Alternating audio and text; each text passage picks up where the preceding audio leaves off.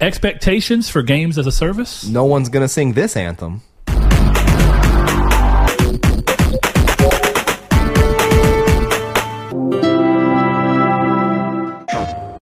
Taco Bell and blow 'em up. Hello and welcome.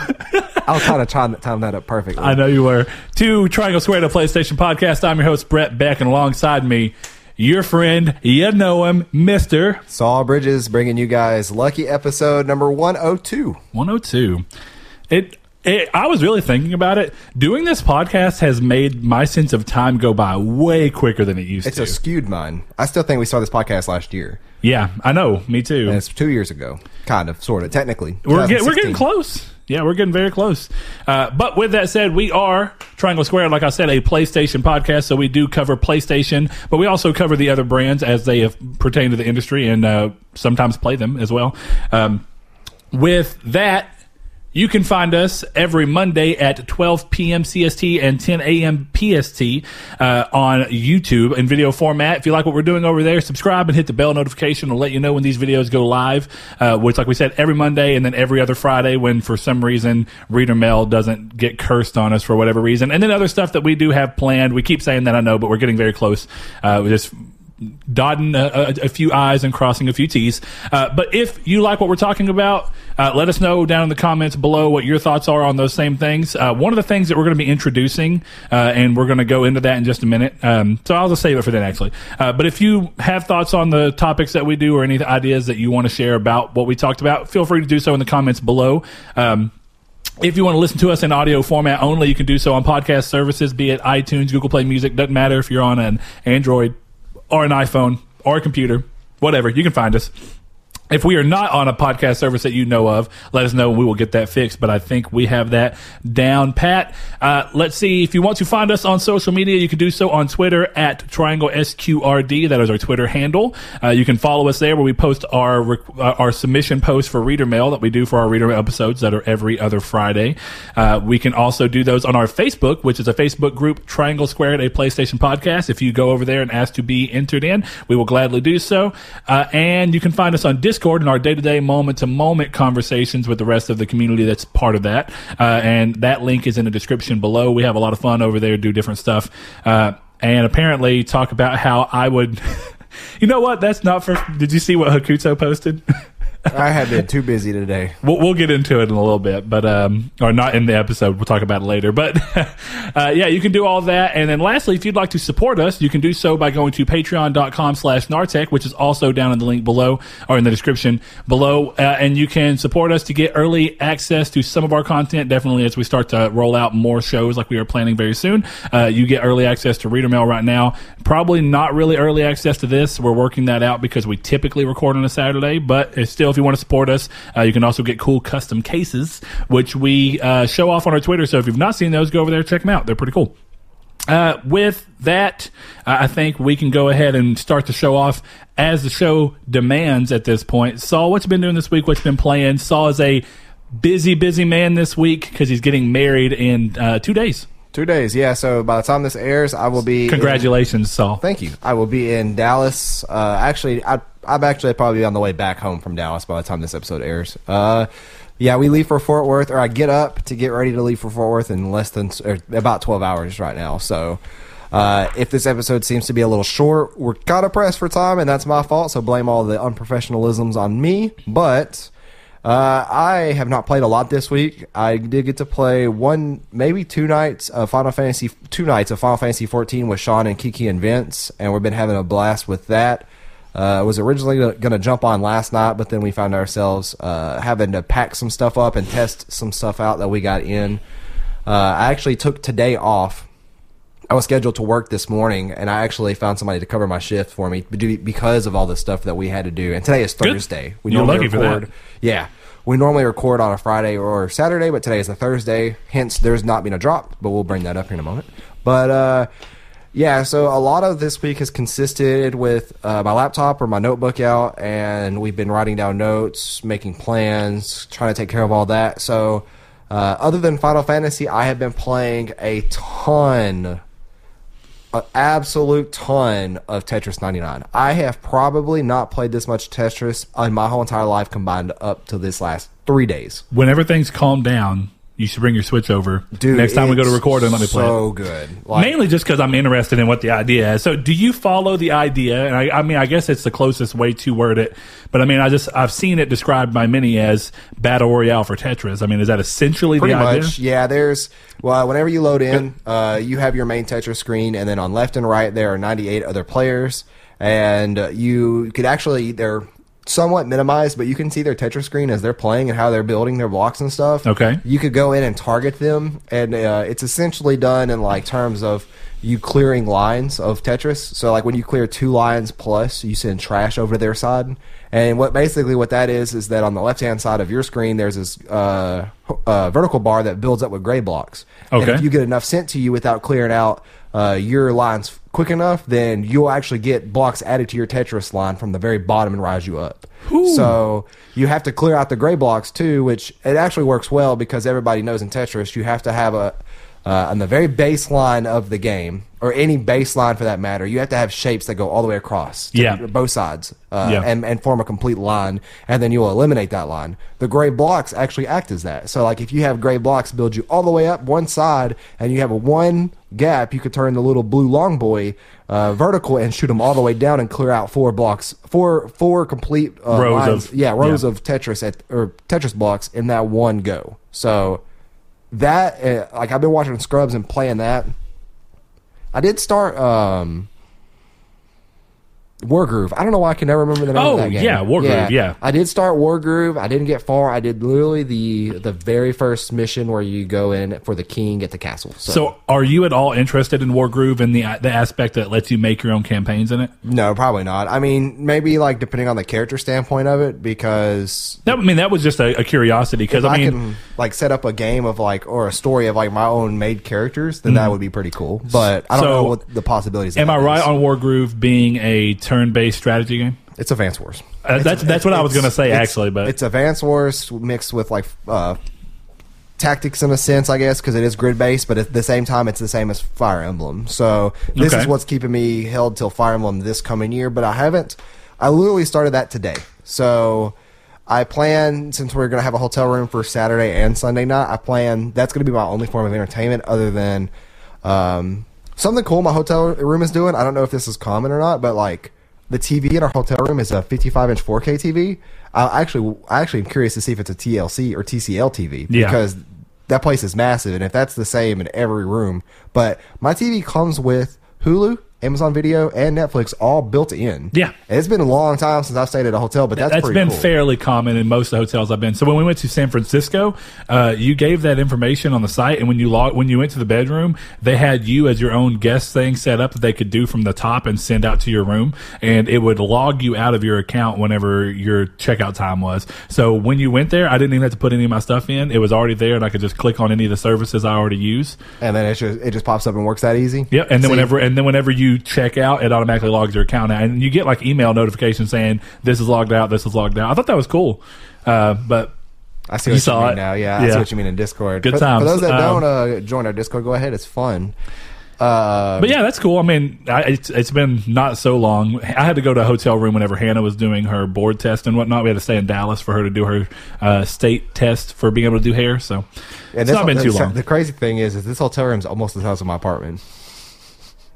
Yeah, dang man. So, like- I remember you telling me that, Yeah. but that's just wild. It, it, it- costs as much as my rent, if not just a tad bit more than my rent a month for two days at this hotel room, and then it's bigger or it's as big. It's actually, I think it's like twenty five feet smaller than my apartment is. So I'm balling out over here, So, going all Gucci. We're gonna have like a big old. We have this big old jacuzzi tub. We're gonna throw a bath bomb in, and like I'm that because I hate human interaction. Like we, me and Annie actually got in an argument the other day about. runs a podcast. I hate human interaction. I, I- like I, I can only take so much because I'm introverted. I have to recharge my batteries. Me and Annie actually got into an argument the other day because it originally I swear she wanted a wedding, but now it said now she says she didn't. So or she didn't care if we didn't have one. And I'm like, if you would have said that, I would have no I would have remembered because I didn't want one. I didn't care to have one. Now that we're having one, I don't care. But like if like literally, if I could have just taken six days off like I am now, and then just had like relaxation time or whatever, and like spend a weekend in Dallas like we're doing, Yeah. without worrying about like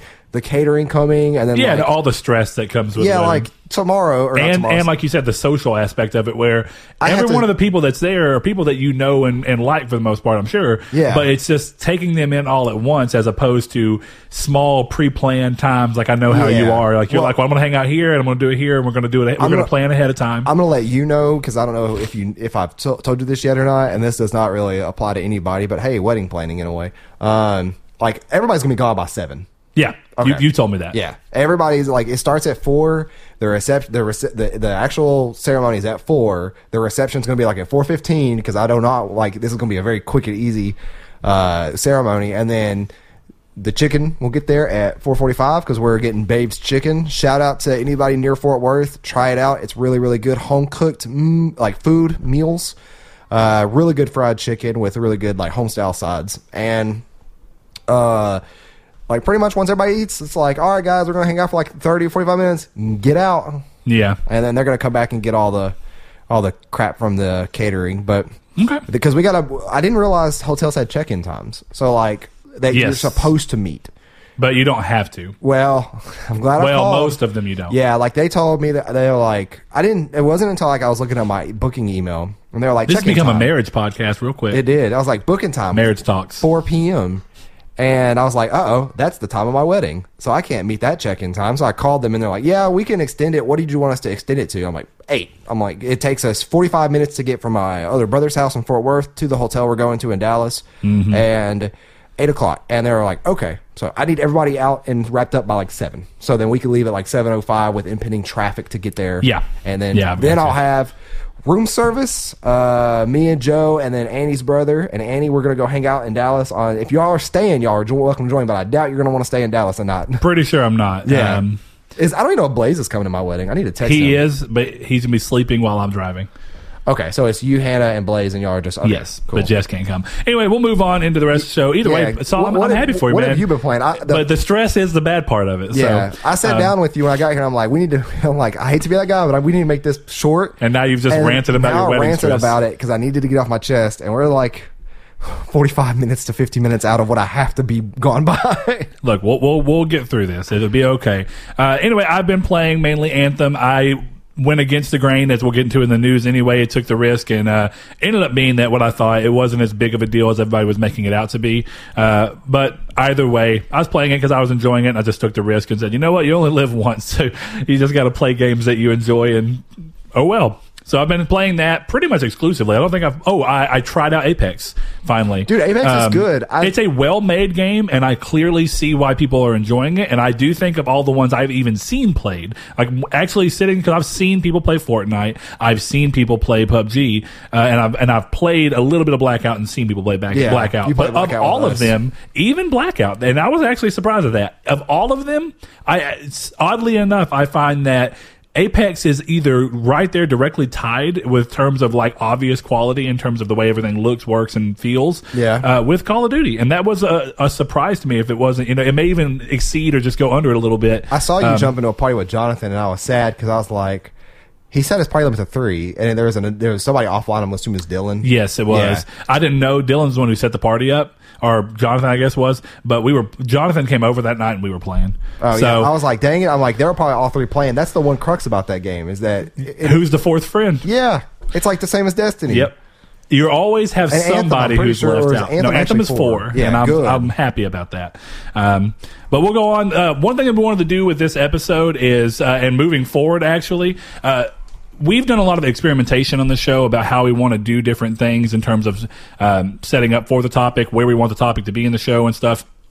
And we've decided to mostly keep it the same, though we did take the reader mail out. But one of the side effects of taking the reader mail out is at the point when we had reader mail in, that was essentially the only uh, community interaction during the episode that was there. And now that we've taken that, taken that out and had a complete community interaction episode uh, with the reader mails, um, I wanted to try and find a way to work it back in. And one of the things that we did for a while that I really liked, Saul, and this is going back a bit now, uh, there was like a good 10 to 20 episode run where we were trying to figure out what we wanted to do topic wise, we announce it early, it, yeah. and then let everybody kind of get their ideas in, and we would go over what we thought, and then kind of work in people's ideas. We ended up going away from that because it made it hard to be topical in ways that we wanted. Because sometimes we would announce a topic just to come in and go, ah, but I really want to talk about this because this came up and it's just on my mind, and I really want to say something about it. So we decided to go off, change that so we could be a little bit more flexible with what the topics were. But I think in the spirit of keeping up with that, what we're going to do now is we're going to essentially re- invert that. We're going to go to where at the beginning of every episode, before we go into the drop of the news, we're going to do a short segment that's essentially like last week on Triangle Squared or whatever, you know, uh, where we talk about, uh, we kind of go over what we talked about very quickly, and essentially we really look at things that pe certain community members have said uh, back about their thoughts to the topics at hand. So at this time, it was about the value of PS Plus and ways that the the service and the services around that service, so the PlayStation ecosystem as a whole, may be able to build themselves up to be a little more valuable or perceived valuable to the people. Uh, and there was a couple that I want to go ahead and shout out, and then we'll move on uh, since we are on a little bit of a time crunch. Mr. No Fate, Sean One Neo, thank you, sir, says PS Plus should offer at least three games, one of them being PSVR, which has been a common thing. So I definitely agree with that, and I get that. Uh, just like I've seen a common thing of being three games with one of them being a PS2 game.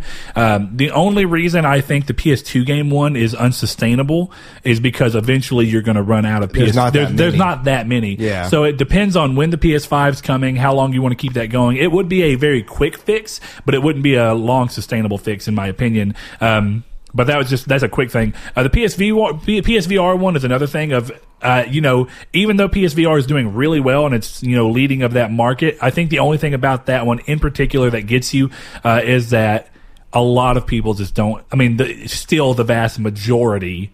You know, I mean, one what one seventieth of the. that's probably a little bit ridiculous, but you know what I mean. I would say maybe ten percent of the. Not even ten percent. I would actually, say- because that, that'd be uh, That'd be millions. yeah, that'd be that'd be almost ten million Yeah. at that point. So either way, my point being is that there's a very small percentage of PS4 owners who have the PSVR. So making the making the service seem more valuable by adding a game that most of the people who are paying for that service won't even be able to access is a hard pill to swallow. Even though I, I do genuinely like the idea. It fits into my idea though. You get three games and you get to pick the third one of a VR game or a normal game. Yeah, I mean, that, yeah, fair enough. I just I, I'm curious as to how that would really go on the back end. I mean, it Still probably a- wouldn't go well. Still an interesting idea. He goes further to say, I would make it a tiered service, which is an interesting idea. So online services only, and this is going off of uh, pounds. I, I guess is what that symbol is. Uh, you know, us Americans are whatever. But he goes off of that and he says uh, 15 PA. So I'm going to assume that's pounds. It's pounds. Um, don't laugh at me. I'm laughing at you. That's You can laugh all you want. know Every that? time I see the two, I'm like, is it pounds or something the else? two. Uh, well, you know the other symbol that looks like um, kind of like the cent symbol, but it's like that. I don't know. I don't know. Look, I'm going to tell you this much: world government currency or whatever outside of our government currency, I'm not too fresh on. So uh, I hate to tell you that, guys. Uh, anyway, 15 pounds for online services only. PS Plus with one game, 30. Uh, PS Plus with two games, 40. PS Plus with all three games, fifty dollars, which would the this- tier, the, the tiered yearly? would yeah. Okay. And the the the upside to the tiered structure is that if you didn't want the VR game, you could pay a tier down and not get the VR game. Um, That makes sense, So too. that would be reasonable. And then online plus all three games and PS Now for ninety nine pounds. Um, which sounds pretty in line with what we were talking about. The only, Uh, uh, because I do know, even though I don't know the symbol for the pound, I know the pound is, uh, if I'm not mistaken, in a better place uh, in terms of value right now than the U.S. dollar is. So, um, in that mindset, the only thing I could see is how do you determine which game is the one game? Do you, is that again you just get to choose if you pay for the tier with one game? It comes up and goes, "Hey, here's the three games. Which of them do you want to choose?" That's possible. Uh, I'm not. I mean, honestly, it's just how easy would it be to do that? How much more of a pain does it become to do that? Which does lead me into uh, something that World Den said in regards to this over on our Discord community. Sean was on Twitter. Um, is let's see, he was getting to the point where he was talking about, and this is something that we didn't think of in the moment, um, and I was kind of letting you spearhead it. So to be clear, I I don't want to say I'm biased, but I wanted Saul to kind of spearhead that episode because I don't necessarily come from the viewpoint that PS PS now or PS now PS Plus is not a value, but I'm Well, I'm somebody saying it's not a who's value. I'm just saying it could be increased for true, what it True. is. Uh, and, and regardless, though, it was just kind of something you came and, and I'm from a point where I've seen the service grow a lot in in odd ways, even though it did end up building in the the price of the. Um, online services when it moved to PS4. Uh, but anyway, I just not felt like it, so I wanted to see what that was. But he brought up a good point, and that's that PS Now. So our idea, and this was kind of an additive. I think you would agree with that. That the the extra part was letting there be either discounts for the other services or bundling all the services together Well, in an I- I optional that. bundle. Yeah, I said yeah, that's what I'm PS. Now should be cheaper. Yeah. So, but I don't know how way- much. You know, we talked about that. So looping together PS Now uh, with PS Plus, we said you know even doing PS Plus and PS Now together for 120 uh, USD would be pretty interesting, and it would save you a little bit of money while also being a, more of a reason for you to want to go out and do it because you'd also be paying for it all at once. Right. Um, so one of the things that World then brought up with that is. How sustainable is that on a global scale? When they've tried doing this thing, and apparently I'm wrong, by the way, I wanted to clear that up. I was really under the impression that the PS4 games, for some reason, I just, I guess my memory has failed me, was different up until about a year and a half to two years ago between each region. But that's mostly been, uh, that's not been the case majority of this gen. Most of the time, outside of the occasional EU game or the occasional Asian game, um, they'll switch one of the two games. But for the most part, it's been a unified thing where we get the same games across the board on the PS4. Uh, PS3 and Vita titles have changed, just probably due to the fact that the service has gone different routes in the countries. Um, but with that said, uh, he's saying, you know, with them trying to unify it, you'd think that they would want to go to a global solution. And more importantly, his real point was if you're going to come up with a solution to make it more valuable, that solution would hopefully be a global scale solution. Uh, and PS Now is not available in a, in a number of territories and countries. So uh, that side and View as well, just to throw that in there, are are not available in a ton of areas. So yeah, I mean, if, but that in terms of looking at how that would improve PS Plus's value, I don't think we intended that to be PS Plus's value in improving as much as making you want to go even deeper into PlayStation's entire ecosystem. Uh, and me and World then talked about this far more at length, but um, I just thought that was an interesting thing to bring up because, yeah, I think it would be in a ideal world, it would be best to have a solution that works on a global scale. I did forget to say that there should be refunds for PS Plus members to an extent, like one game a month or something, like and have time limits on them, like Steam, like an hour, two hours. well, Because like everybody's play, everybody's this ties into Anthem later on, Mm-hmm. but this everybody's pleading for a refund for Anthem digitally. Not saying I would get one because I haven't put a lot of time into it, but like I know that there's tons of people that want it, but Sony won't allow it, yeah. and especially people like Kiki who have it on the Kingdom Hearts PS4, and you on the hundred. And, and that's a pretty, and I, I would actually say that that's the most compelling reason. But I'm sure Sony's argument would be, well, you don't have to play the game until it's fixed. But even then, you'd be like, I'm not, I'm not confident that it'll ever be fixed. Yeah, it would not only But, that, but it's like you you know. you are you allowed this game to be released in this state on your console. yeah, It's wait, yeah, yeah. It's the same with Steam. If games are broken or if anything like that happens in less than two hours, you get the refund. At some level, you have to offer a refund. We saw that happen. So Sony's made rare, ex, uh, ex, uh, you know, exclusions to that. Uh, not doing refunds like with No Man's Sky. Also, uh, bless you. Do not ever charge back Sony for a game that you bought. You can call your bank and you could say, "Hey, I paid for this game. It's not. I didn't get what I promised. I need to do a chargeback for this amount. It's this number, or whatever." Your bank will do that refund. You will be banned, IP banned from PlayStation forever. I've not seen that, but I would also never Yep, do that. I've seen multiple people saying that. And pretty I, interesting. Kiki Kiki was thinking about uh, he he did call and like waste time doing that, trying to get a refund normally. And I told him I'm like, you could do that. I was like, but it's IP ban. Vince would be banned too. Oh yeah, that's that's even worse. So don't do that. You that's if if you're just trying to stick it to PlayStation and you're about to jump ship, fine. But Uh, well, going back to your real quick thing about uh, refunds, that would be not making PS Plus a better value. That'd go back to what I was talking about. Of you've got to draw a clear line between what would be a PS Now feature and what would be a PS Plus feature. So, like one of them that World then brought up was uh, SharePlay, and I didn't actually think about it, uh, but I'm, it makes sense for SharePlay to be a PS Plus feature because it requires internet anyway. does Uh, anybody even use SharePlay? I mean, yeah, actually. A lot of people use SharePlay. I don't know about a lot, but I mean, people use it, and it's an interesting, unique feature to the console. Is so that a fair is, enough. it, is that an actual PlayStation feature though? Yeah. Like or a PlayStation Plus feature? Is it just PlayStation? Well, apparently it's PS Plus. It's it is behind that, which makes sense because if you're playing games online anyway, you have the service. you used it like what twice?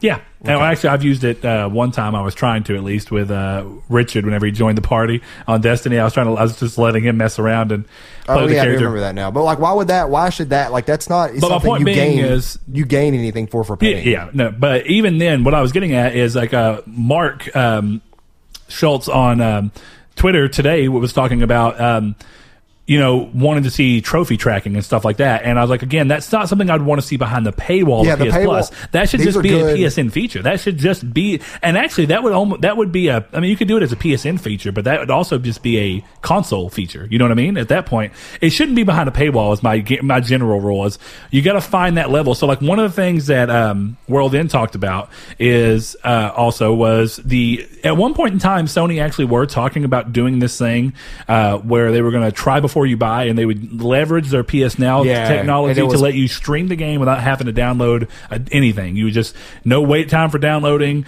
uh, no hard drive space taken up. You just stream the game, see if you like it for the however long they let you do it, uh, and then you go about your business and buy it if you like it.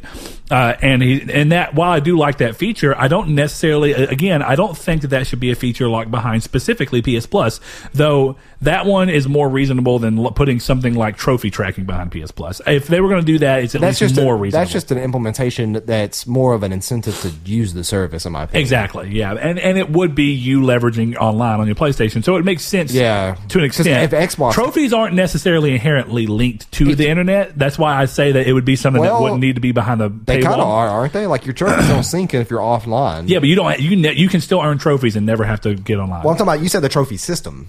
Well, I mean, I mean trophies in general. Okay. So trophies in general don't ever have to sync. You can get them without ever going online. Whereas you can't download or stream a demo without going online. So in a way, it kind of goes well. Why that would make sense as to why you'd want to tie it into the PS Plus side paywall thing. But I think again, Sony has been pretty smart about not putting things like Netflix and free to play games behind a paywall. So I don't think that they would do that again. I think it's a it's a good look to let things that are They did do that last year, didn't they? What? Netflix. No, no. Who no. did that? Xbox still does that. So you have to have Xbox Live Gold to watch Netflix? Yes. That's ridiculous. I think we we had it with Netflix. Well, okay, hold on. I think that that's actually been repealed now. But very recently, according to Blake, and I don't have an Xbox, so I don't want to act like I'm speaking from a point of authority. One thing I do know is that you know how Sony makes it to where you can play free to play games without it. So, uh, Xbox does require you to have Xbox Live for Fortnite and the like.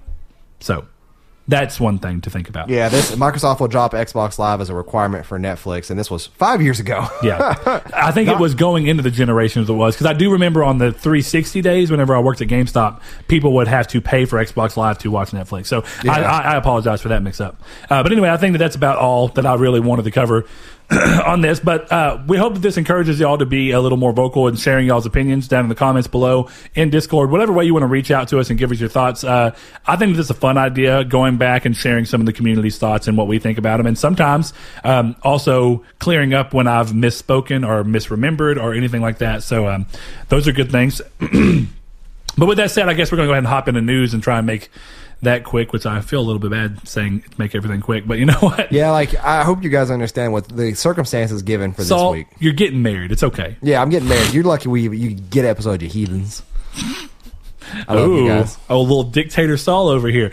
All right, uh, first thing up, PlayStation's China Hero Project Spring Showcase was this past week and brought with it, and technically this past week, I'm speaking as if this is Monday. Uh, new game announcements, though, came from that, and among them are AI Limit by Sense Games. That's an action role playing game where you control the heroine uh, Arissa.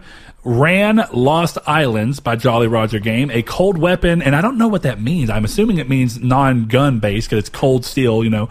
Uh, but a cold weapon survival game set in the 17th century, which looks kind of cool actually. Uh, Convaleria by Chengdu Loom Force. Don't ever worry about the way I'm saying these words because I don't know how to. Uh, a third person online shooter game that contains both PvE and PvP elements. Um, and that's interesting. It didn't go into any more. I wonder if this is something that's trying to break into the free to play market. I would imagine not, but interesting idea either way. Uh, Nightmare, a dark fairy tale horror adventure game that explores self salvation. Fist, which is F I S T with you know an acronym. It's a working title. Uh, it's a Metroidvania game that sees the player take control of a rabbit that can manipulate a big mech arm that has on its back that takes place in a diesel punk, which I assume is just like a slightly different aesthetic to steampunk. Does that sound right, Saul? Have you ever heard the word diesel punk? I've never heard that term before. So, But I feel like that's what cyberpunk, steampunk, grunge punk. anyway, it's a diesel punk world where he fights against an evil robot army, and the art looks crazy for it, um, which is pretty funny. Uh, Anno or Anno A N N O Mutationem. Uh, this is a 2D pixel art game that also has some 3D hybrid stuff in it. It's an action game that takes place in a dystopian future where you kind of go through and there's it has some of the it has concept art. You can see like a destroyed city and one that's like a big, almost like a cy- It's funny you mentioned cyberpunk. It's almost like a cyberpunk looking car. You know the car with the Anytime I hear dystopian future, I think of cyberpunk stuff. Like, well, and not- it's like that, and it's uh, the car. um, what's that? Um, DeLorean. Not, well, I mean, DeLorean too, but what's the so Cyberpunk had the car that was very reminiscent of the Harrison Ford movie that they just made a new one on Blade, Blade Runner. Runner. Thank you. I don't Um, remember seeing a car like that in Blade Runner. am, am I just mistaken? I, I, I think you are. I might be somehow uh, conflating two things. I'm not sure. Uh, anyway, the next game up is uh, I hate this word because I get what they're going for. I hope this is a working title. Evo Tinction. Oh, you're talking about the new Blade Runner. Yes. That car. Yes. That does not look like the car in, in the other game to me because the just because of the tail lights. The Yeah, body fair style. enough, similar. but I just mean the body yeah, style. that's I didn't get that because I'm thinking of the real cool line wraparound tail lights that the Cyberpunk car had. Sure. Yeah, it's a pretty look- cool looking car. Uh, anyway, Evo Tinction by Spikewave Games. It's a third person stealth game with hacking mechanics set in the near future. And this part's actually cool. I just, I know that's what the name is referring to. It's just awful. Uh, it aims to discuss the relationship between evolution and extinction as technology continues to develop and develop, which is a blessing and a threat to human life as we move forward in terms of as we are now, which is pretty interesting because, you know, there's been a lot of people that talk about I don't know what you'd want to call it, but essentially extinction by forced evolution into computers. Like we, like some people have talked about, where eventually we'll just completely drop our body and take our consciousness if we can ever figure this Like out, animal and dump hybrids? it into a. anyway, dump it into a computer uh, and just live in a simulation, um, or not even really a sim. I mean, it's essentially a simulation, but that's interesting. You know that I don't that- think we'll ever see that in our lifetime, but who knows? I don't know that we'd ever want that, but I guess the idea is that if you can make it seamless where you don't even realize you're necessarily in a simulation other than being told it, but like audio and visual wise, it feels like you're completely there. Uh, it's pretty interesting though. Uh, game looks all right, has a real cool dark vibe to it. Uh, anyway, though, outside of that, outside of the new games, we also got a short update from the team working on Lost Soul Aside, which is that very Final Fantasy slash Devil May Cry esque game that they showed off that looks so beautiful. Go check it out if you're if that sounds interesting at all to you and you've not heard of this. Um, they announced that development is going smoothly, as well as news that Immortal Legacy, the Jade Cipher, terribly long name, announced under the working title Kill X originally, uh, is coming to PSVR on March 20th. And they also showed off a glimpse of the campaign for Hardcore Mecha, which was originally announced under the working title Code Hardcore. So if you kept up with any of the China Project Hero last year, um, that's what's going on. And actually, I saw earlier from Ryan on Twitter. We're going to use him as a source on this, but I think he's right. Uh, Sony announced that they were, or maybe not even announced, but you can infer reasonably that Project X, which is one of the things they showed off uh, in the past China Project Hero, uh, has been canceled, and the developer behind it is apparently no longer around, and their website's been closed off. So part of game making and definitely this China Project Hero, which are very small developers, getting a, a kind of a shine. Uh, no, whatever. The spotlight uh, for these things. That's pretty interesting. Uh, but Saul, you want to know the best news? It's not really the best news, but it's pretty cool. You, Uh, yeah, I saw you already it. see It's it. just- yeah. Right, Gearbox has updated Borderlands 2 VR to version 2.0, which adds support for the aim controller peripheral, which is what I said they should have done at launch. I cannot wait for VR games to not have floating hands. Why? And this goes back to the thing. I, I still hope that somewhere along the line they're planning to add co-op back into this. Yeah, it's just it's a big missed opportunity because that game is fun on your own, but it's a blast with friends. Is yeah, way more fun with friends. Yeah. And that's my you know my big criticism when they first announced it was that it did not support the aim controller, which is such an obvious. Yeah, that's a big miss. What's funny is they showed off the new gameplay right with it, Yeah, and I it saw. looks so much smoother. It's like this is what I wanted from the get go. It's, it just- makes way more sense in trying to move freely than trying to use move controllers for motion. It's just it's it's really hard to do.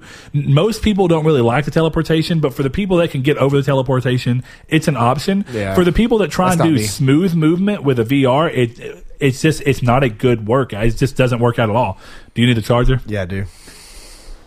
I apologize for this interruption to Triangle Squared to PlayStation Podcast, where I've been using my laptop too much for this planning that it died on me.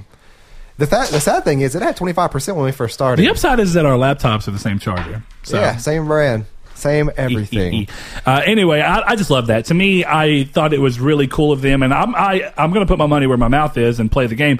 Though, to be clear, I didn't actually have to buy the game. Uh, Sean May, friend of the show, uh, he gave me his copy that he got with his PR, PSVR bundle, and I was originally intending to play it, and I never got around to it. And I was just kind of like, well, I'll play it eventually. Now I have a real reason to play it, and I said I would play this if they added this functionality, so I'm going to. My only hope now is that they realize for as obvious as it was to have had this game support the aim controller at launch, in my opinion, uh, and for them to at least see that and add it in post, maybe they'll do the same with um, maybe they'll do the same with co-op and add it in and post and we'll be able to play that way. Because i just feel like what a, what better a way than to make a and it's unfortunate that it's not at launch because I, at launch when you have all of the you know support behind it and the marketing weight behind it uh, and just the general hype behind it uh, it would have been awesome to say not only is this a recreation of borderlands 2 a game you know and love but it's also supporting the aim controller for fast smooth fluid gunplay and you can play with your friends bam it would have made for a killer announcement and i already know a lot of people viewed it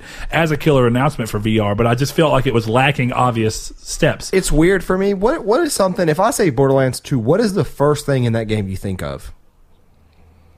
Personally, Yeah. I mean, co-op. No, no, no. I'm thinking about like inside the game. Oh, inside the game, Claptrap.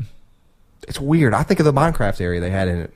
I don't even remember that. You don't? There's like, But okay, I did not beat Borderlands 2. it's, it's I beat one, and I played about half of two on PS3, but that was with Jonathan, and I enjoyed the game. I just never got back around to it because I never bought it for myself. Yeah, was they, what they had like um, skins for it and everything inside the game. Wow. And there was like a little area like that that had like Minecraft blocks and it had like creepers in them.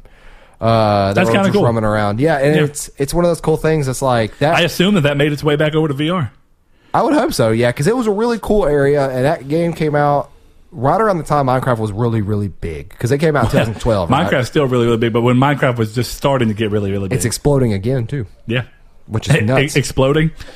Oh, ha ha! Creeper jokes. Good times. Anyway, moving on to the next thing. PS4 has been updated to firmware 6.50, adding in remote play support for iOS devices. So if you have an iPhone or an iPad, you can load up and do remote play over to that. The ability to choose 720p when broadcasting via Nico Nico, which is apparently only available in certain countries, um, and the ability to, to change the button assignment. And this is what I said to perform enter option uh, enter operations in certain countries and regions. So I don't know if that's talking about flipping over to where you, and, which I thought was already in button mapping, where you can make XBO and OBX and all that stuff. You can in accessibility, right? so I don't know what this is absolutely talking about and why it would be limited to certain things. So I'm not clear what that is. yeah, that's. I'm just I, I thought I, I for, thought for sure you could. yeah, I'm- I'm fairly positive you can. Anyway, the update weighs in at 442 megabytes. So if you uh, want to play online, you got to go do that. Uh, next up, though, Activision has decided to join Bethesda's review policy, at least in the case of Sekiro, as they will not be sending review codes out for the game to journalists or YouTubers. So don't expect any reviews prior to launch unless people did some unsavory stuff true? to get it. Yep. I've seen streamers play the game and have like previews for it. Yeah, previews is a whole other ballgame. They've shown the game off. But like, why do I just like? do a full review. Yeah, dude. I don't know why they're choosing to do this. It may be in the same, in, in I, I say the same vein, but really different because Kingdom Hearts did a lot of things specifically to try and keep people from ruining parts of the game uh, of a long running series. On a game like this, which is the first of its kind, I don't know what they might be trying to do.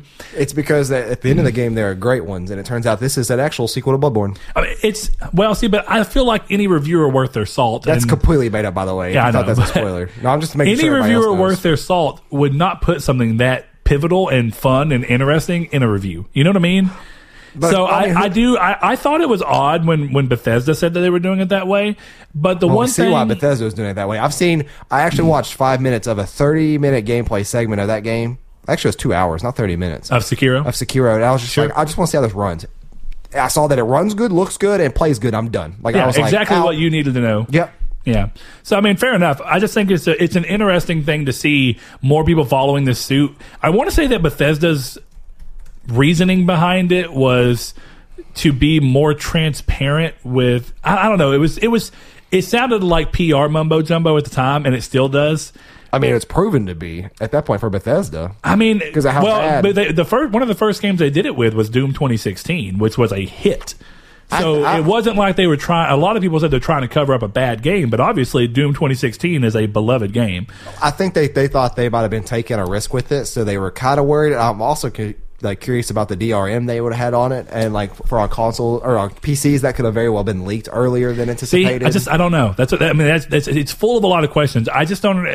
I've never seen Activision do this before, and I'm curious if to see if they're going to keep doing it moving forward. Did you?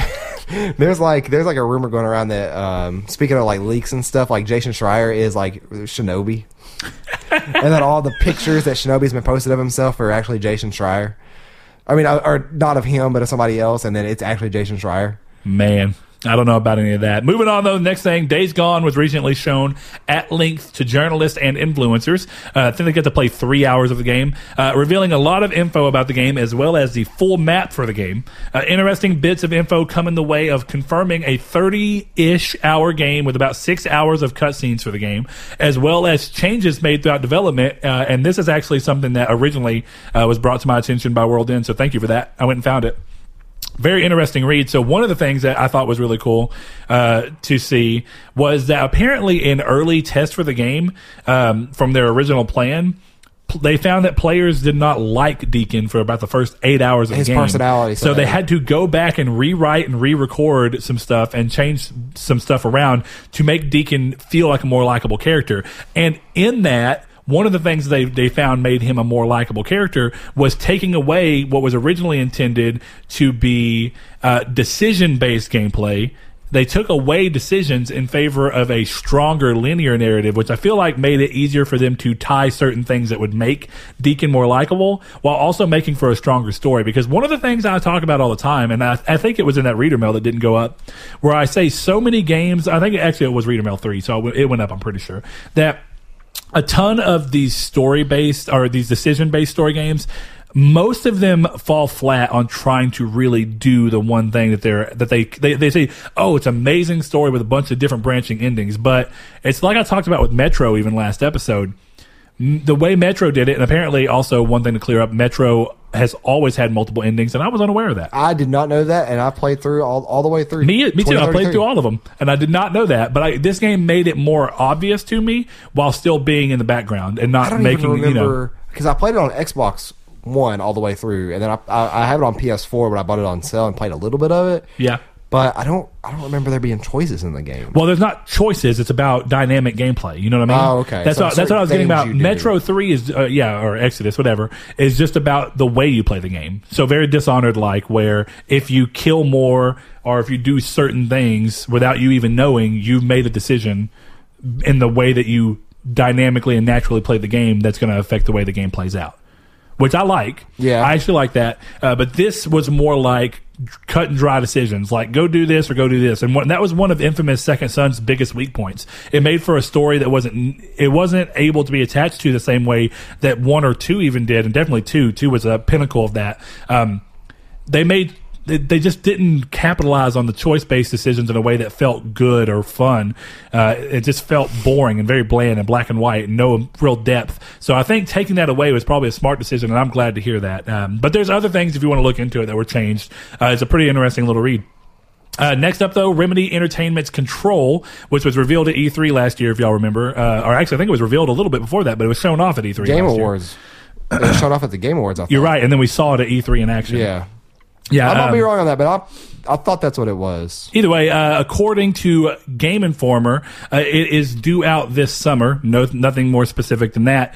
Uh, which is probably a reasonable thing to assume because Game Informer have announced that the game is going to be their cover story uh, for their April issue. So I'm sure we're going to get an actual release date sometime throughout the April month of coverage, thing that they they like to do.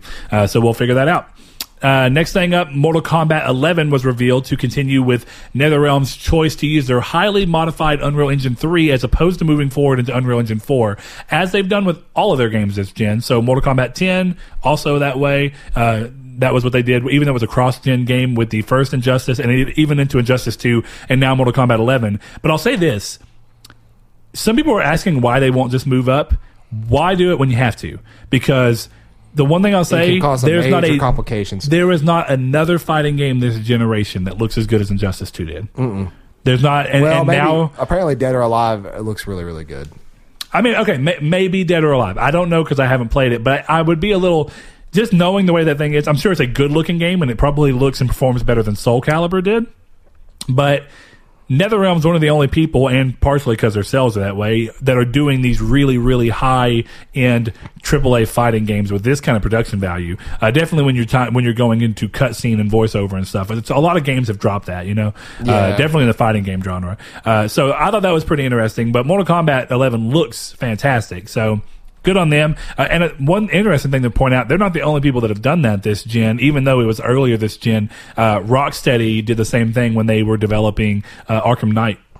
They kept their modified version of Unreal 3 instead of switching over I thought Unreal Arkham 4. Knight was under Unreal Four. Nope. Unreal 3. Wow. Yep.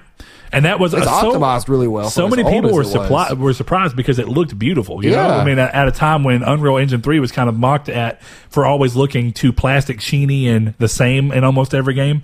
You know, you'd see a, a character model and go, "I know that that's an Unreal Engine three character model."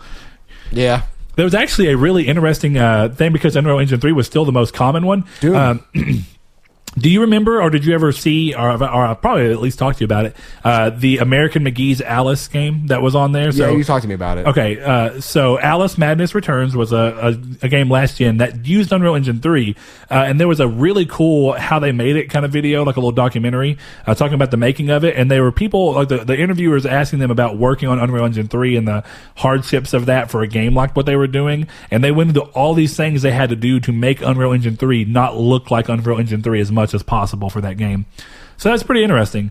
Did uh, wasn't Doom like uh, Doom on Xbox? Not well, Xbox One. Wasn't that Unreal Three? I don't know. It's always been the uh, ID Tech 3, uh, if you're talking about the original Doom 3. Maybe it's just because of how sheeny Unreal. They both look. Yeah, they both look. That game had a lot of weird, overly glared lights. I wonder stuff. about Prey on uh Prey from like 2006 too. I don't know about that one. That one probably is a ah. That's a good question. I don't know. Uh, I'm gonna move on while you look that up though. PS4 exclusive Judgment, which is known in Japan as Judgment Eyes. If you've seen, uh, it's set in the world of Yakuza. It gets a Western release date of June 25th. Uh, physically, with PS Store users able to pre-order the game for early access on June 21st. So if you want to nab it early, do that. A cool tidbit of information that I saw about this game uh, was that the localization team has two English scripts for the game. So this ties into something that I've seen other people talk about, where a lot of the times they'll do the Japanese one. Excuse me, they'll watch the Japanese version of an anime because they like the translation better than what the English version gets because they changed the English version to make it kind of a maximal make it sound and feel the most right when a person's actually voice acting it Yeah. versus it being something that you would never hear somebody say in the in you know in our language. So I thought that was pretty cool. So what they did is that there's one uh, script for the English audio and one for the Japanese audio that's a more literal and direct translation, as opposed to the script being for the English audio that's rewritten for the purpose of being voice acted and sounding like people would actually say those things in English. And I think that's great. Uh, and that's a cool idea. I, I know a lot of people I've heard say they don't they don't really care for the English voice acting. Uh, so it's nice to have both options. If you want it to feel more English true, like things that you would expect to hear somebody say in our society, um, then you have that option. But if you want to go more towards the true, you know, interpretation of the original, uh, you know, script, that's pretty cool. I like that idea. Uh, Couple more things. EA have announced that their uh, annual EA Play event this year, they will not be hosting a conference, instead opting for multiple live streams that will air throughout the first two days of the event, with EA saying, quote, bringing you more of what you've told us you want, more gameplay and insights from the teams making the games. This is probably a good move. EA gets made fun of a lot during E3. Yeah, it does. It was not. It wasn't a bad E3 last year either. It wasn't, Except but they still got made fun. Of. Well, you remember the, host was terrible, first of all, and then the the whole Star Wars thing was terrible because of the host. and then the uh, the the segment where they had the I think it was for the football or something where they came out with the jerseys on. It was just crazy. Well, it was it was that specific segment, and Yeah. then the uh, Command and Conquer at the end. Oh yeah, the phone one. Yeah, that's what somebody else said. They're like, "We're gonna miss the really poorly chosen phone reveal." You know. Either way, uh, moving along. Interesting report showing. Uh, where the industry currently is. This is something we normally wouldn't cover on this in terms of it's not pertinent to PlayStation as a whole, but I guess it's pertinent to the way that the industry might be leading, and it it may even back up some of Saul's claims. Uh, but Microsoft's Xbox Maverick, that we've seen as a little code name, is reportedly a discless Xbox One called the Xbox One S All Digital Edition. Which I'm not going to lie, whoever did the marketing, if this is the name, should have seen through the fact that the, the most obvious thing is that people are going to look at it and say the Xbox One Sad Edition. It's an obvious joke, but I guess for marketing purposes, staying true to the market in a way where even average consumers can look at the console and say, "Oh, I completely understand what this is because it's a really basic name, but it's also incredibly long and a mouthful." Depending on the price, I'm gonna pick one up. I'm really curious I, if it's 4K Blu-ray I feel what, no. oh no, you're right. It's discless. Never mind. See? I'm an idiot. No, what's funny is I had that slight thing in my head too. I was like, "Oh, Xbox One could that could be 150 or under?" I was like, "I'll get it for no." Well, see, here's the thing: is that I was like Halo Master Chief Collection. Apparently, on Monday they're having an announcement, uh, and they actually use the uh, MCC like header as the Xbox announcement thingy. So it's like that's probably So- coming to PC. I yeah, I wonder. That'd be really cool. Either way, I just thought that was interesting, and that does kind of back up what Saul always says that we may be actually all digital. Now, there's a big difference between this. This- is an all digital console, while Saul is talking about a future that doesn't even use disc anymore. Yeah. But this is one step closer to that. The fact that there's going to be with a, a console release that is all digital. But you know what? Slap back to PlayStation Portable. Do y'all remember the PSP Go? I was just looking up about that. They're still like three hundred dollars for. Yeah, they're very expensive. But that You just can't goes. even buy anything on them anymore. You have to buy them on your PS3 and then transfer them over. You can't. Oh yeah, because the PS Store shut down for PSP games. Is Yeah. that right? So unless you're going to do some um, possibly illegal stuff on it, then Some some magic. Yeah, but that just goes to show it's one of those interesting things where you can see. PlayStation has had a very odd, and so has Microsoft in their own thing. But PlayStation has a had a really odd go of doing things at the wrong time. Because the PSP Go is something that people would jump all over now, if they would still be in the market for something like that. But it's just they they were way too early to it, and people hated that console because of that. dude. But it's funny because now it's got like a reverence behind it because it's small, light, easy to carry, all digital. It's what people are used to now because gaming and internet and everything supports it way easier than it did back in 2008 or whenever it was that that thing came out. Maybe 2009. I can't remember. 2009, I think. Either way, I just thought it was interesting. Maybe in 2010 actually, because I remember the PSP Go coming out. It was before Kingdom Hearts Birth by Sleep came out because everybody was mad that that was not going to be a digital title, so you couldn't play it if you bought a PSP October Go. 1st, 2009. 2009. There you go. All right. Uh, next November couple 1st things. in Japan. We are back to rumor time in the show, which points to another retailer leak of one of PlayStation's big three release dates. Uh, so this time, a Swedish retailer's page for the game shows that Ghost of Tsushima is apparently set to release August 30th. Before quickly removing the date from the page. Now, I've seen a couple people say that this is likely a placeholder date, but that's unlikely because placeholder dates are are typically the last day of the month. Um, in a situation like this, the 30th is not the last day of the month. The 31st is in August, and the 30th is a Friday. I'm not saying that Ghost of Tsushima is coming this year, That's too close to me. but that's interesting because that is a date which really could be a release date. You know what I mean? So, and the other thing that moves into the next one, while we're on the topic of the big three, Kojima revealed that Death Stranding is, quote, slightly, end quote, behind its original schedule, though stressed that it is not by much, which I'm sure he didn't want to get dogpiled by the people that month. say he's, uh, you know, he takes forever to make games. But, uh, you know, in that kind of working, say that you know that we we thought for a little while that we might actually get Death Stranding this year, while the other two may be next year.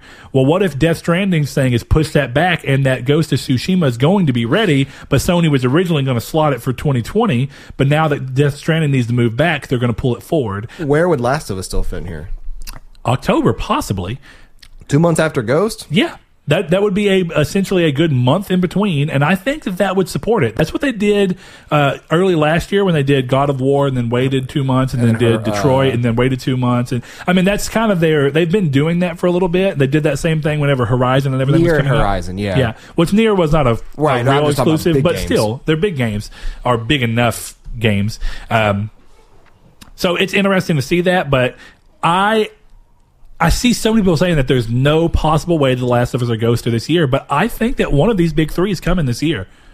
Now it's just a case of which one. And since we've not heard anything about The Last of Us or Ghost being behind schedule, we are only left to imagine it's got to be one of those two, if not both. So we will see. It's just an interesting thing. And then that moves us on to the last news thing, excuse me, which is going to kind of act as The main a topic. segue into the main topic.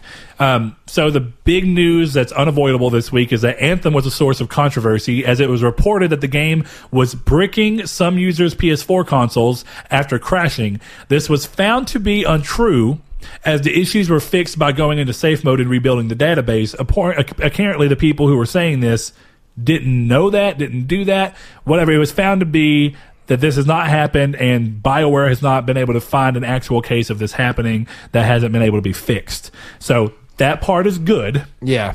but it's still a really overall look, uh, negative look.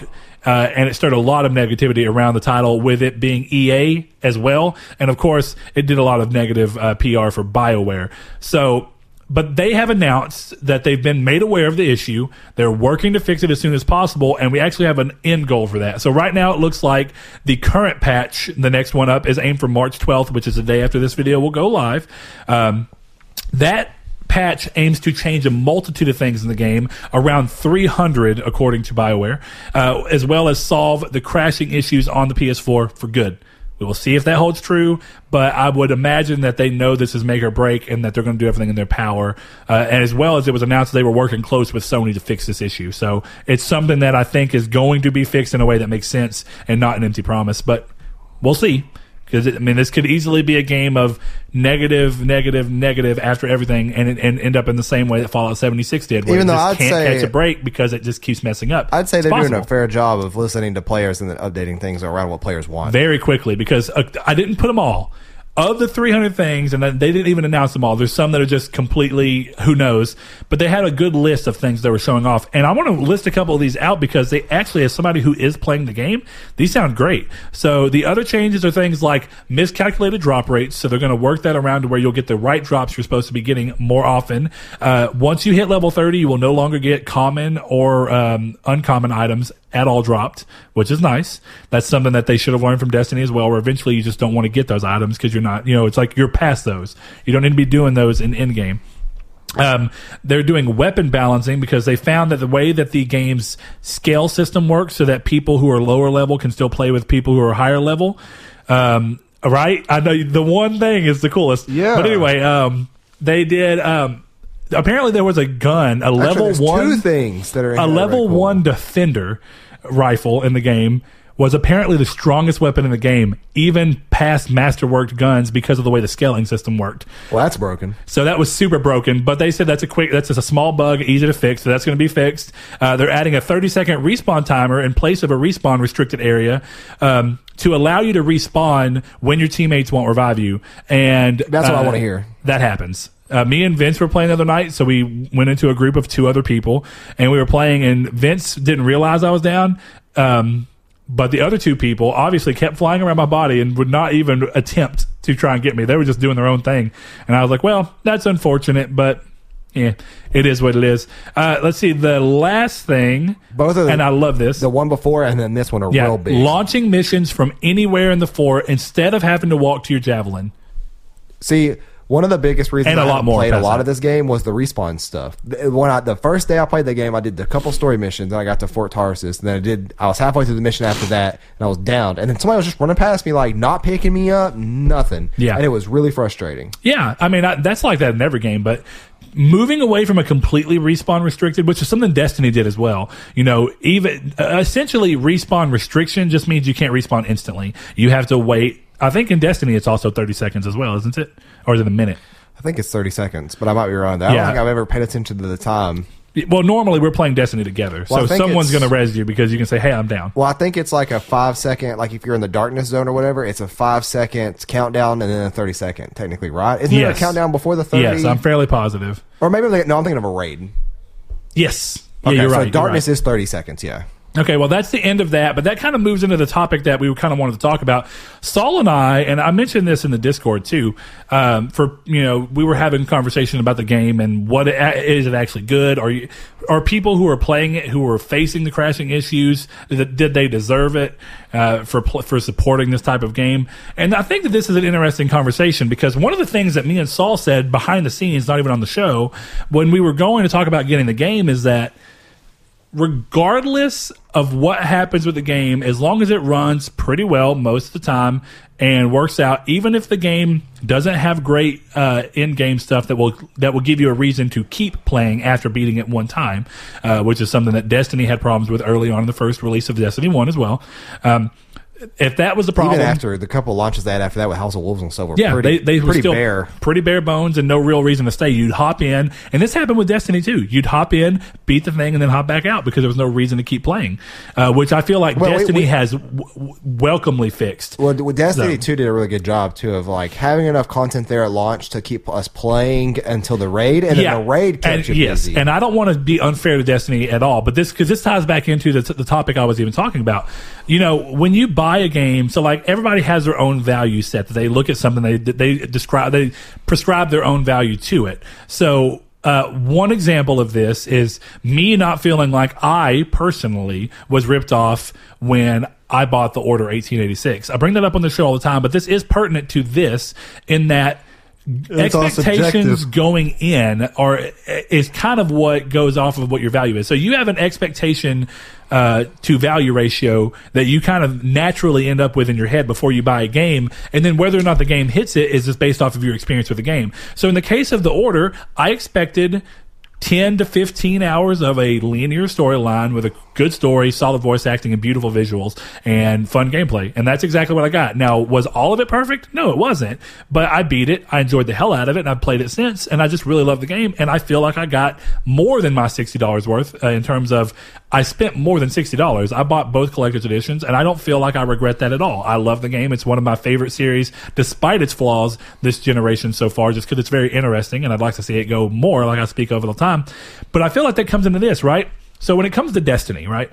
You know how I am. Destiny One burned me in a bad way, and I feel like it's it's fair burned to us all in a say that there, while there are people who are, I'm sure, felt like they got their sixty dollars out of Destiny One as well. For me personally, I didn't feel like I did, and there's a reason behind that. Destiny One's story pacing and everything it did led you to believe the game was going to be a lot longer than it was. It felt like the story and game was just getting started as soon as the credits rolled. Like I remember when I got to the last mission, and then you're hearing that co- that you're hearing that talk at a tower and like she's talking to you and she says now go guardian or whatever. I was like dope we're getting into the meat of the game And it now. was- and then it rolled credits and i was like what? Yeah, it was almost like it is was this even- a prologue? it was super unfulfilling. Like there was no there was no story arc there was no resolution to the multiple weird story arcs they were trying to set up. It was a very odd setup. Uh, but again, I think most people agree that they were able to fix that once the Taken King hit, uh, and they moved on from there. So in the realm of Destiny 2, I agree. I do think Destiny 2 eh, still had problems in terms of doing things to where definitely when they got to DLC, where you are a perfect example of this. The first two DLCs, you went back, played the DLCs, beat them, and immediately quit playing, right? Pretty much, yeah. Okay. Warmind was a little bit more You- you- yeah, okay. anything else. It was getting Sleeper Simulant, which was what took the while. What took a while. Yeah, but uh, essentially, you didn't play for. It didn't bring you back to the game for a month. No, and that's kind of like what almost uh, the new one did. Uh, what was that called? I can't remember now. Oh yeah, the Black Armory. Yeah, Black Armory is super good with a lot of cool stuff in it, but I got real lucky. And one of the weapons, they have these weekly weapons you want to grind for. Yeah. I got the God roll of one of them. Yeah. And it's the one I wanted. So I was like, well, now I got the weapon I need. I don't really need to do forges anymore unless I'm helping out Joe. Yeah, And then I was like, well, what is there to do? And then we started going through clan stuff to make enough people to do raids. And then now everybody's on Final Fantasy or uh, coming off of Kingdom Hearts 3, so they haven't jumped back yet. But I will say there's a weekly update for Drifter season that was just Yeah. past Tuesday, Yeah. which Yeah. had a lot of stuff in it. I'm going to go back for, just don't having time for it. So, Right but that, that, that, kind that kind of ties back into what I was saying, though, of uh, like when we went into Destiny 2, even with what I think Destiny 2's problems were, I definitely got my $60 worth because by the time before I played Forsaken at all, when I got my, uh, I was looking at my numbers of different things.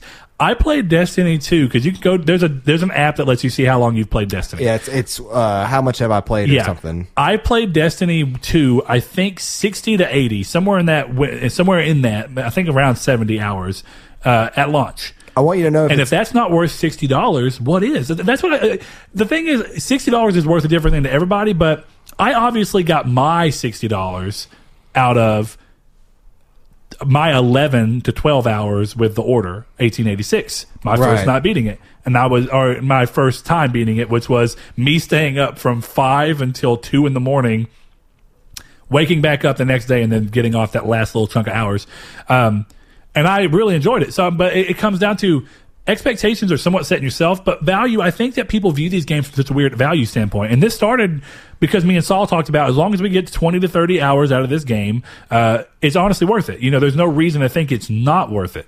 So, uh, for us, you know, we determined Right. that ahead of time. We said we're going to buy the game. This is the value we've given to it, and we're going to play it from here. Now, past that, I've actually been really impressed with Anthem, with Anthem because I've been able to play it as almost a completely single player game with no problem, and it's been really interesting to me. I haven't played with I played with friends twice now. Played with Vince uh, and for one stronghold the other night, and I played uh, with Josh Drago, listener to the show as well uh, for a little bit, and he helped me out uh, just because we were both on. So I was like, "Yeah, sure, I'll co-op with you."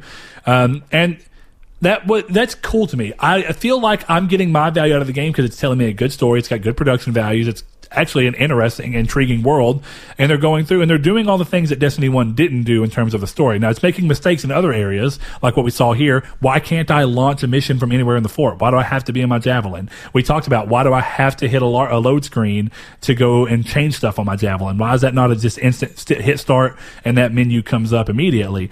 Those are all things that come into it, but I feel like the expectations behind these types of games are so odd because you get the same you get the same or more value as you do from other games out of this, but for some reason sixty dollars is still too much. It I've doesn't, seen it doesn't make a lot of sense to me. to like- me it doesn't. yeah, to me. Yeah, you're getting the same amount of time, if not more, than you are from other games. Yet the sixty dollars is not enough, and I know that that comes from what these games are. Is it games as a service? Yeah. and it's a very particular It's all kind. subjective to if you're going to enjoy this kind of service or not. Yeah, because so- you're paying sixty dollars for what may not be one hundred percent done. Not, I'm not going to say completed because it's pretty completed. There, it's expanding upon it, but done by the time. Uh, and there are unlucky times. Like I would, I would argue Destiny One was not a complete. Fallout game. 76 is a bad, Yeah. bad example, Fallout- or a good example of a bad. game, Yeah, so I mean, I think that that game could have used more time. Definitely, I would even argue at this point that Anthem could have used more time. But playing it, there is an actual story. There's actual gameplay. There's things they should have changed, but I don't even think they were aware of that because this isn't their type of game, and that's unfortunate. And they should have done the research to fix that up. But I do think it comes in like I'm saying. I don't see personally how you can look at this as long as you're enjoying the game and it's fun to you, which I've seen a lot of people say, well, I like the game, it's fun, and I played it and I beat it and I played it for 30 hours, but it wasn't, it's not worth $60 because, uh, this, this, and this. I'm like, but why? You got 30 hours out of it and you just told me you enjoyed every, uh, every aspect of it. Now, I'm not saying you can't critique and say, well, maybe it should have released at 40. That's a whole other argument. But I just, I don't feel like it. People are acting like these games are literally releasing entirely unfinished. And I, while I said that's true for some cases, I think that it's very true for Destiny 1's c- case. It felt unfinished in a, in a way that Anthem like, doesn't. It felt too abrupt. Yeah, it like like I said, it felt like once it was starting, it literally felt like the developers got to the point where the story was supposed to start, ran out of time, and had to ship something. Yeah, and the interesting thing about this specific topic of the show too is that I haven't had a whole lot of time to play it to form my own uh, subjective opinion around this. Because from what I did play from the beta and from this, uh, from because I bought it on launch, I played it the day Yeah. of it coming out. Uh, coming out.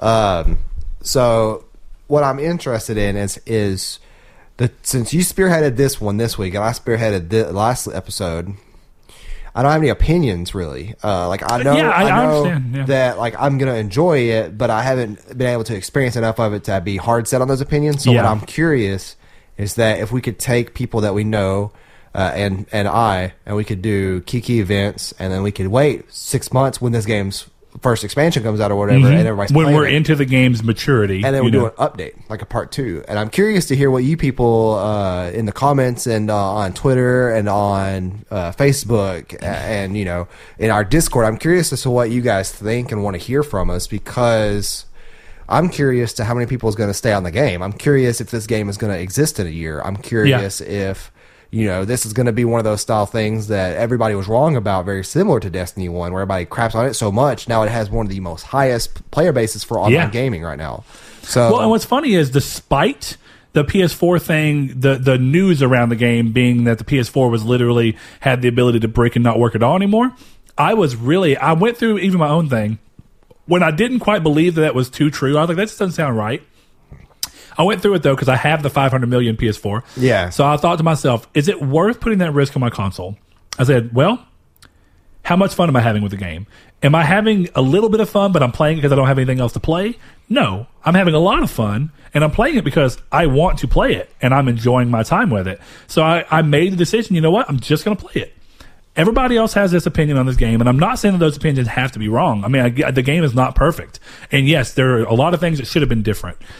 But looking at that, I kind of did this risk versus reward thing in my mind. I was like, but I'm really like, I literally want to play this game. I'm compelled to play this game. Yeah. and that's And I- interesting. I, mean, I, I still have like I still. I'm not going to say I really, really, really want to play the game because I would have been playing that instead of Final Fantasy. well, and you're also or- not you, you're not far enough for it to got its hooks in you. Right. I would even say where you are at in the game, I was still on the fence of like, well, where is this going to be? Am I am I going to enjoy this? I haven't hit like the- I enjoy it now. It's a cool opening. Yeah, and I haven't like, hit the cycle of, of the the process the game evolves and works and And how I would say stay continued in it. this is where it goes different than Destiny and all those games. Is I think what will really hook you outside of the gameplay because I think the gameplay is there, but The you need gameplay that, is really good. You need that one extra thing. Like, well, what else is keeping me outside of just the gameplay, right? And for me, because I'm not playing with friends, it's not well. It's the gameplay and playing with my friends. For me, it was, and I and I have no problem if y'all want to play with me and you see me on, hit me up. I'll play with you, no problem. Uh, but as far as for me, it was well. Once the story started going into, it, I'm like, this is kind of an interesting world. I'm, I'm interested to see the way they're doing this, and they're padding out this history,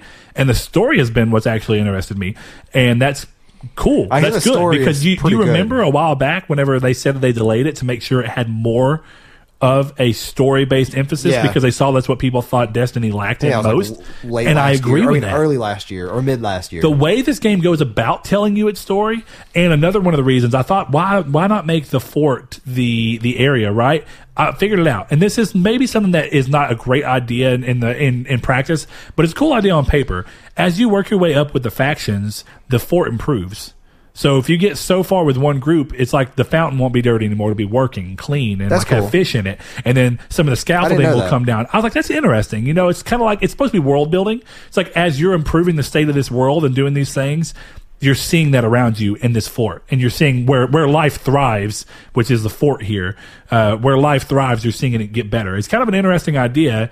Uh, and it ties back into where this game kind of has this weird duality of trying to be a single player game in some aspects, but also trying to have this wing over here of you can also completely play it with your friends. It's really, really interesting.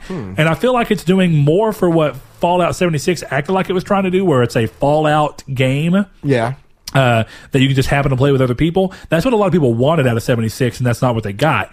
That's what you get here. You have a real see, story that's that you can reason play I'll- and, and experience. And I'll that's probably cool. never pick up 76s because it won't feel like a Fallout game to me. And I mean, I do want to be clear. Me and Saul have not played 76 at all. no, I have yeah, I'm no going clue. based off of videos and We're and doing the best we people can playing. off of the information we've been Yeah. given. So, uh, but I mean, I, I knew that Saul was going to come into this a little bit like that, and this is when it as it pertains to Anthem. But as it pertain, pertains to games as a service in general, I think that me and Saul can clearly see when games as a service fail, which is Destiny One time period, and why I was so hesitant to not buy Destiny again until they said this is the last expansion. I said if I spend any more money on this, because it's going to be at least sixty dollars for me to get it again, because I was shifting consoles as well. I said I'm going to buy the last expansion. That way, if I don't like it again, I'm done. I, I'm out. Or if I do like it, I just have all that wealth of content to play. It was kind of a balance.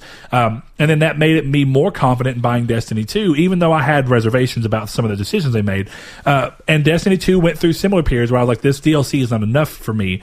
But then Forsaken swooped me back over. And that goes so, even on Destiny 2, a game I've put over 100 something hours into now, I've spent Uh, I waited until it was on sale for thirty three dollars and included Forsaken and the other DLCs. And you still so I've spent less free. than hundred dollars on that game. Yeah, you still got it for free technically Yeah. because you got to use your reward points from your Sony card, right? Yeah, I forgot about that. So, yeah, actually, you- yeah. so- I spent three dollars of my own money. Yeah, that's what it was. Yeah. So, yeah, that that that's what I mean. Is it's interesting and va- value is different on everywhere, but ROI. I want to hear more important. I want to hear a if you're playing Anthem, what do you think of it? And I, I mean, I'm not looking for you to reassert what I think. I know that I'm saying clearly I enjoy the game, but I don't think it's perfect, and I don't think it's for everybody. That's another thing. But if you're playing it, how are you enjoying it? If you want to play with me, hit your boy up. We have our gamer tags down in the descriptions of these videos and podcasts. Um, so I will gladly play with you. I'm enjoying the game immensely. I haven't beat it yet, though. I'm very close. I know it. Um, but what do you think of Anthem? What do you think of games as a service in general? Uh, do you feel like they are a bad business practice? Do you feel like they're making people accept games that are unfinished or somewhat unfinished states? Give us your thoughts on all those, and then give us your thoughts on what you want to see us talk about when the game is you know down the line. I, I think it'd be interesting. We've not really done. We've done one retrospective episode, and that was about Xbox One X. Um, Yeah. Scorpio and PS4 Pro because we kind of did one before the One X came out and what we thought might be happening, and then we wanted to talk about it again once we saw what came out. Uh, but that's not something we normally do on the show, so I like the idea. But let us know what you think about all that. I mean, I want to hear your thoughts on games and services and everything. Uh, and like I said, if you put something on that we find interesting, uh, we'll go over those and we'll find the ones on Facebook, Patreon, wherever. You respond wherever you see it if you have an opinion, uh, and we'll talk about the beginning of the next episode. I like that segment. I think it's pretty fun. So let us know what you think about all that. And uh, Saul, you want to wish these people goodbye and uh, give them a chance to congratulate you for your wedding. Well, thank you everybody who congratulates me, and thank you all for tuning in. We'll uh, see you guys on episode 103, and uh, we hope to see you guys on uh, Anthem or Final Fantasy or something with us. Yep. Thank you. Thank you.